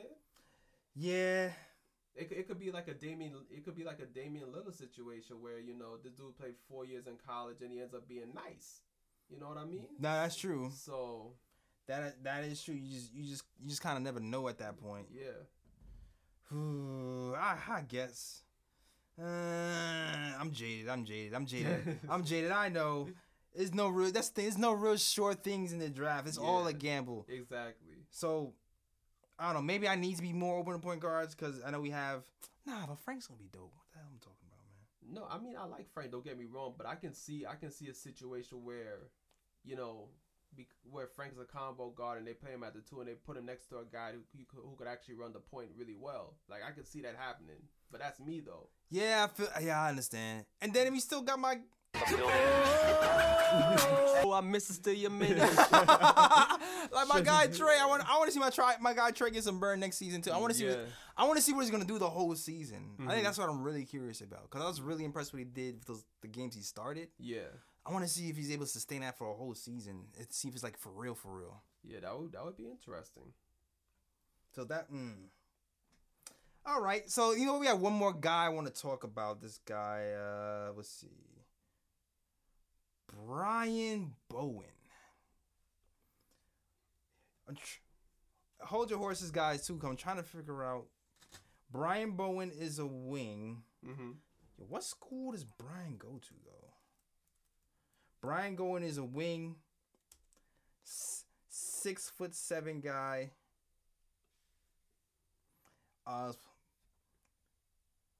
Supposed to be pretty athletic and a natural scorer. His age 20. He's like 190 pounds. And I see he went to Lemire High School. They don't have his college? So maybe he's... You know what? He was involved in a scandal. I was reading he was involved in a scandal. Yeah. I think he was supposed to go to Louisville. That's what it is. Yeah. That's what it is. He was involved in a scandal, so that might have kind of... took away his eligibility. Right. But he's supposed to have a nice size. He's supposed to be a good prospect. I think the Knicks are supposed to be taking a look at him. Mm-hmm. And the good thing about him is he doesn't need the ball. This is what I like to read. He doesn't need the ball to be a dominant player or to even have an impact, which is a huge... Because I feel like... Most young people in general, players, if they don't have the ball, they kind of suck, they disappear, they don't have an impact on the game. So if you don't need the ball to have an impact... Yeah, that's always good. That's always good, especially if you already kind of have a knack for scoring. Mm-hmm. So you can kind of... I like that. That's a huge plus on him. Yeah. He's an aggressive straight-line driver. He's not a prolific passer, but he knows how to play. Mm-hmm. And he has instincts defensively. Rotates off the ball and has decent feet. And he's improving his shot. And he has some versatility as a shot maker. So there's a lot of things that I like from him. Mm-hmm. That I've read anyway. I'm not an expert on the guy. I'm just kind of learning the second round picks. Yeah. This week. I might go over a little bit more the next episode as I start to learn even more about the second rounders and see what's out there. But I like what I see from him. I think him so far, this guy and what's the other guy's name? Rawle Alkins. Mm-hmm. Alkins is the guys that I'm looking at right now where I'm like, all right, maybe the most potential. From our second rounders, I want defenders on our second round picks. Yeah, of course. Guys that play defense. Guys that they're gonna give us that, and they're gonna be hard nosed, and give us some scoring ability. Both of these guys seem to have like that potential 2-way player ability. Yeah. Which is why I like those guys. So yeah, if there's anybody, if anybody's watching on YouTube, or even listening on SoundCloud or Dashrate or whatever, first of all. Head to our SoundCloud at soundcloud.com/NickATimesShow. If you're listening on SoundCloud, you know what? Yo, I want to hear about this guy more. What about this guy for a second round pick? Hit us up.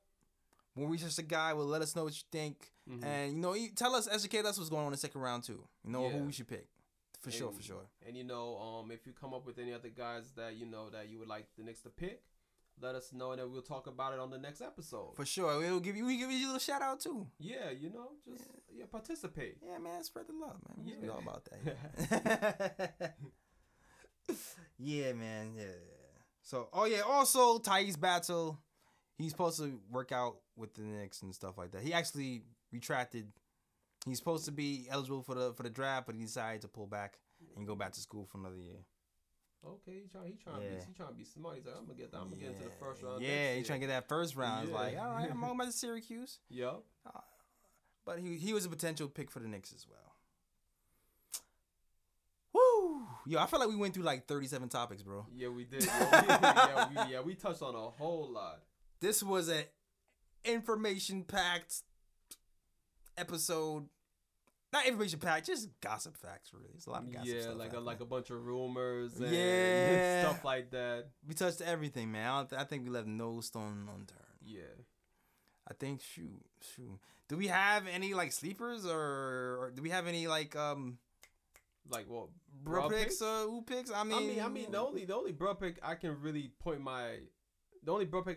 up is the J.R. Smith. The whole J.R. Smith. Bruh. You know what I'm saying? Bruh. Bruh.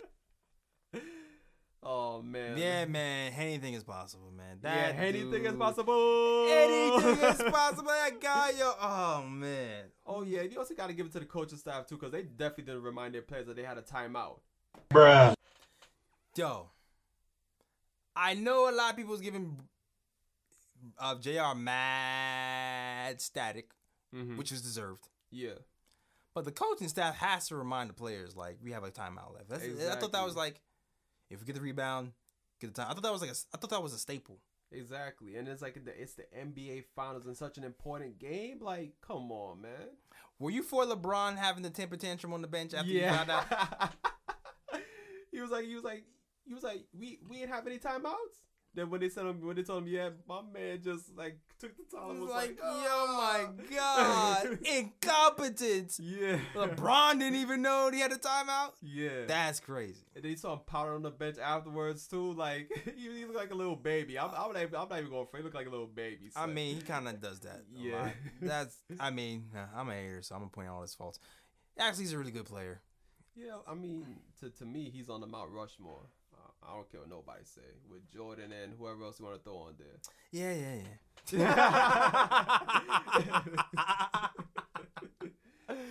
Oh, man. Kyrie, come get this.